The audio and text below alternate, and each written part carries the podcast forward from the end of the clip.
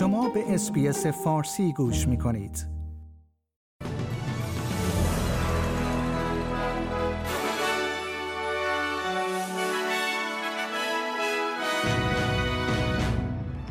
درود بر شما شنوندگان عزیز.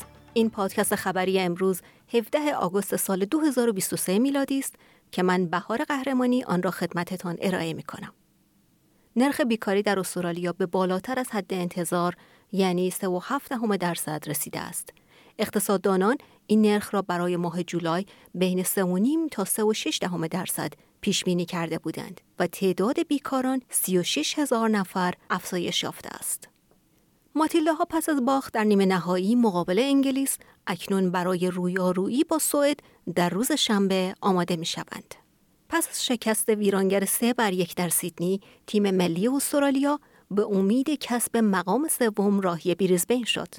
تونی گستاسون مربی ماتیلدا می‌گوید زمانی برای قصه خوردن وجود ندارد. بازی تیم ماتیلدا مقابل انگلیس در نیمه نهایی جام جهانی زنان رکورد تماشاگران تلویزیونی را به نام خود ثبت کرد.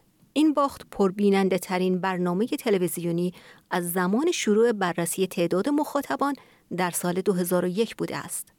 7 وست میدیا گفت که داده های اولیه نشان می دهد که این برنامه 7 ممیز 13 میلیون بیننده را به خود جذب کرده است. بنیانگذار کلیسای هیلسانگ در مورد پنهان کردن سوء استفاده جنسی پدرش از یک کودک بیگناه شناخته شد. یک قاضی متوجه شد که برایان هیوستون 69 ساله که اولین بار در سال 1999 از این کودک آزاری آگاه شد بهانه معقول برای گزارش نکردن آن داشته است. نخست وزیر آنتونی آلبانیزی در کنفرانس ملی حزب کارگر در بریزبن گفته است که همه پرسی صدای بومی به پارلمان باعث خواهد شد که این حزب به یکی از تعهدات اصلی خود عمل کند. آقای آلبانیزی می‌گوید که ایجاد هیئت مشورتی صدای بومی به پارلمان به دستیابی به نتایج بهتر برای بومیان استرالیا کمک می کند. مردی که در جنوب شرقی کوینزلند در بازداشت پلیس به سر می برد پس از تحمل یک مسئله پزشکی جان خود را از دست داد. این جوان 21 ساله با حکم بازگشت به زندان در لوگان دستگیر شد و بعد از ظهر چهارشنبه به نگهبانی بینلی منتقل شد. وی پس از تحمل یک مشکل پزشکی در ساعت هفت بعد از ظهر به بیمارستان لوگان منتقل شد اما مدت کوتاهی بعد درگذشت. سیاست جدید دولت زمان توزیع برخی داروها را به جای سی روز به 60 روز افزایش می دهد و این برنامه از سپتامبر اجرایی می شود. انجمن داروسازی استرالیا علیه این تغییرات مبارزه کرده است. تلسرا می‌گوید سود کل سال آن به لطف عملکرد قوی کسب و کارهای تلفن همراه و مصرف کننده 13 ممیز یک درصد افزایش یافته و به دو ممیز یک میلیارد دلار رسیده است در حالی که خدمات خط ثابت آن با افت و زیان مواجه شده است.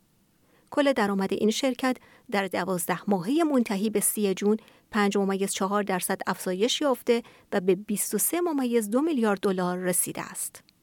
حداقل چهار کلیسا در پاکستان به اتهام حدک حرمت قرآن توسط دو مرد به آتش کشیده شد. این حملات در استان جراموالا در شرق پنجاب انجام شد. ساکنان می‌گویند که دهها ساختمان مرتبط با کلیساها نیز آسیب دیدند. مکس پرسل استرالیایی با شکست دادن کاسپر رود که نفر هفتم جهان است در دور دوم اوپن سینسیناتی بزرگترین پیروزی دوران حرفه‌ای خود را به دست آورد.